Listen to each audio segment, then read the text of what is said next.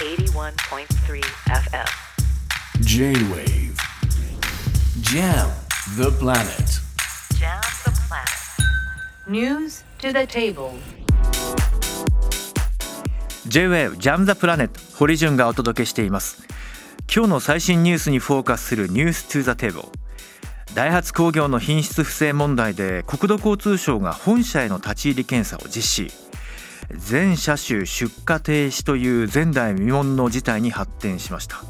今回の問題の背景、影響について自動車ジャーナリスト桃田健二さんに伺います。桃田さん、こんばんは。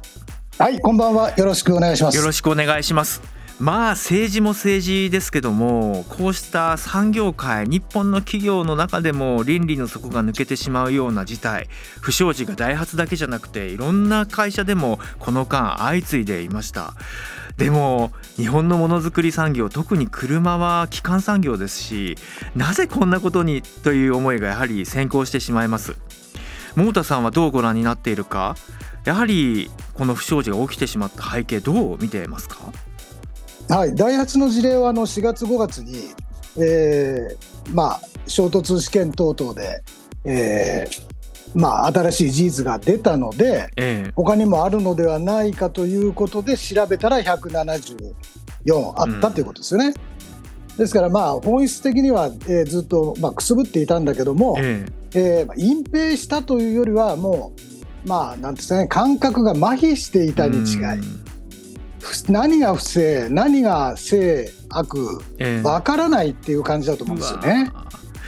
ー、そう思われたのは具体的にどういった、まあ、やり取り、少しずつ明らかになってきましたけど、どういうポイントから桃田さんはそれを感じ取られましたか？蔓延していたんだろう、ひゃくななじゅうよんもあるってことですよ、うん、その不正のオンパレードで、えーえーまあ、書き換えデータを書き換えたり、えー、それから、えー、書き換えるっていうのはテストはしてるけど他の数値に入れた、ないしはテストしてない、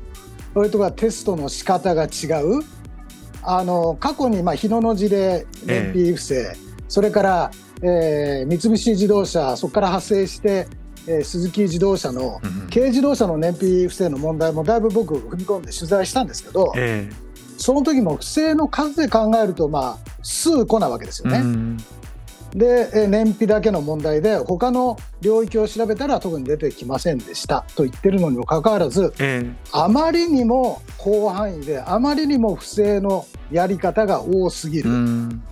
だからもう不正というふうな意識がないとしか言いようがないですよね。本当ですね。やっぱりこう組織的な欠陥、まさにその締め切り納期などをめぐってのやり取りなどを見ても、もうこれ間に合いません、じゃあどうすんのっていうような、なんかまるでこうチームとしてこう編成が機能してないというか。ただこのダイハツってやっぱり、はい、まあ、ト, トヨタの子会社ですし、はい、オーイーエム 生産で多くのこう車の基礎的な技術を支えるような、まあ、そういったメーカーでもあるにもかかわらず、社員の皆さん一人一人はそうした点は誇りというか、どう思われていたの？そういうことをやっぱり感じる余力さえなくしてしまっていたということなんでしょうかね。いかがですか？だからまあこの数年間で考えると、はい、あのまあ、そういう余裕がなくなるような市場状況にあったというのが一つですね、うん、まあ、具体的に言うと、えー、いわゆる予防安全技術というのが一気に広がっています、うん、まあ、要するに、えー、自動ブレーキ、正確には、はい、衝突被害軽減ブレーキ、ブレーキの踏み、ま、アクセルとブレーキの踏み間違い防止装置、うん、等々のこと、それから電動化、ハイブリッド等々のし新しい技術を、特に軽自動車の場合、今回軽だけでは話はないですけど、えー、特に軽自動車の場合は売価は、えー、売り値は大して上げられないんですよ、うん、しかも高コストなものを、えー、短期間に詰め込まなきゃいけないっていうのがあったので、うん、今までその、まあ、不正いろんな形が今分かっている段階でせんきゅうひゃくはちじゅうきゅうねんからって言われてますけど、もっと前からあったかもしれないと、それがにせんじゅうよねんから増えてるという現実は、やはり昨今の技術進化に対応しなきゃいけないことでも、まあまあなんですかね、でいっぱいいっぱいいっぱいだったと、それを、えー、会社の中で解決する仕組みがなかったと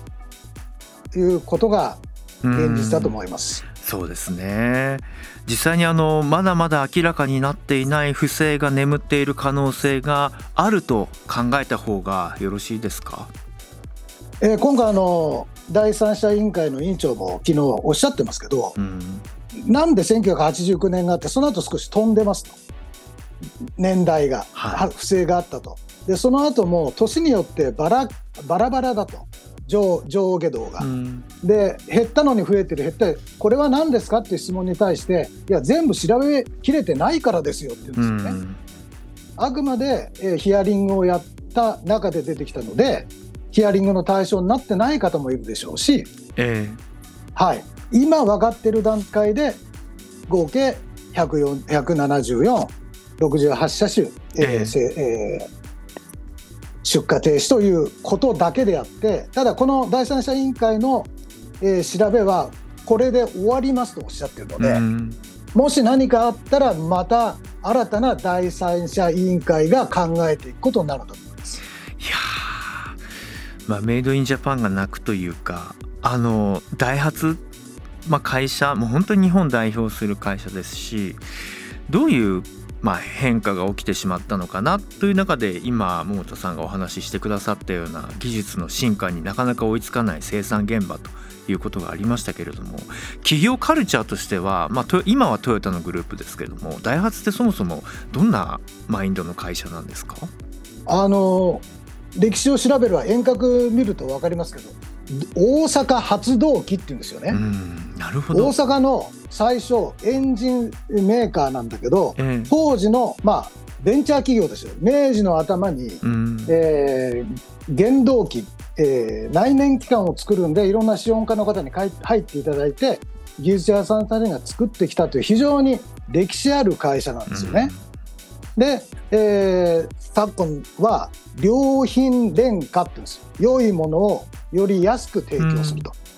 うん、だからそこはある程度割り切りがあって、いわゆる車って エヌブイエイチ って言ってるノイズバイブレーションハーシュネスって、まあ振動とか音、そういったもののレベルもこの値段で出すんだからこのぐらいですと、うん、なるほど。もっと突き詰めるといくらでもできるんですよ、うん、だけどお客さんに届けるこの値段に対してはこれが我々の考えるところですっていう意味が良品廉価なんですよね、うんだから非常にその価格バランスをしっかりとって、技術と価格のバランスがよく取れて、いろいろなデザインも新しいことを考えな、まあモデル的なメーカーっていうのが、あの軽自動車の間だけではなくてね、日本の中でも非常に、うんえーなんですかね、優等生というか、えー、本当に、うんまあ、私たちがまあ誇りを持って、ねうんうん、そうですよね。ただその基幹となるのはその良いものであることというところなのに、そこが崩れてしまったのは本当に辛いです。あの心配だというユーザーの方の声もあると思うんですよね。大丈夫なんだろうか、はい、ここはどう考えておけばいいですか？えー、もう最終的な結論申し上げて、個人の判断です。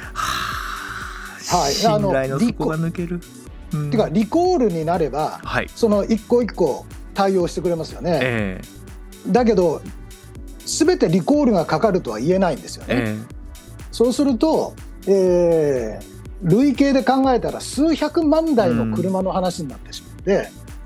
それを、えー、個人に対してどう保証するのかというのもこれからの話ですし、あの日野のケースの時はですね、相手が事業者なんですね、バスとかトラックの、ええうん、そうすると、えー、車が、えー、入荷してこない間の損失の補填とかですね、うん、そういうのは計算しやすいんですよ。確かに。だけど個人の場合とにかく状況バラバラ、中古車買ってたって中古車業者が買ってる方もいや、えー、正規の中古、えー、なんですか認定中古車買ってる方もいるとか、ディーラーからそうすると車の状態もバラバラの時に保証どうするんですか、うん、それに対しての対応を個人の方がどう捉えるんですかっていうのは、はい、あとはダイハツブランドに対してこの事件を含めて、まあ事件ですよね、うん、一緒ね、うん、こうしたものを含めてどう考えるかっていうのはもう本当に消費者一人一人の個人の判断だと思います。ありがとうございます、桃田さん。まあ、あのいずれにしてもそのメーカー側のこれからの本当の意味であのお客様を大切にしてくれるあり方というのを期待しながら、一方操作なども含めてですね、しっかりメスを入れてほしいなと思いました。また引き続きぜひよろしくお願いいたします。はい、ありがとうございました。ありがとうございました。今夜のニューストゥーザテーブル、ダイハツ工業の品質不正問題について、自動車ジャーナリスト桃田健二さんに伺いました。J Wave Jam the Planet。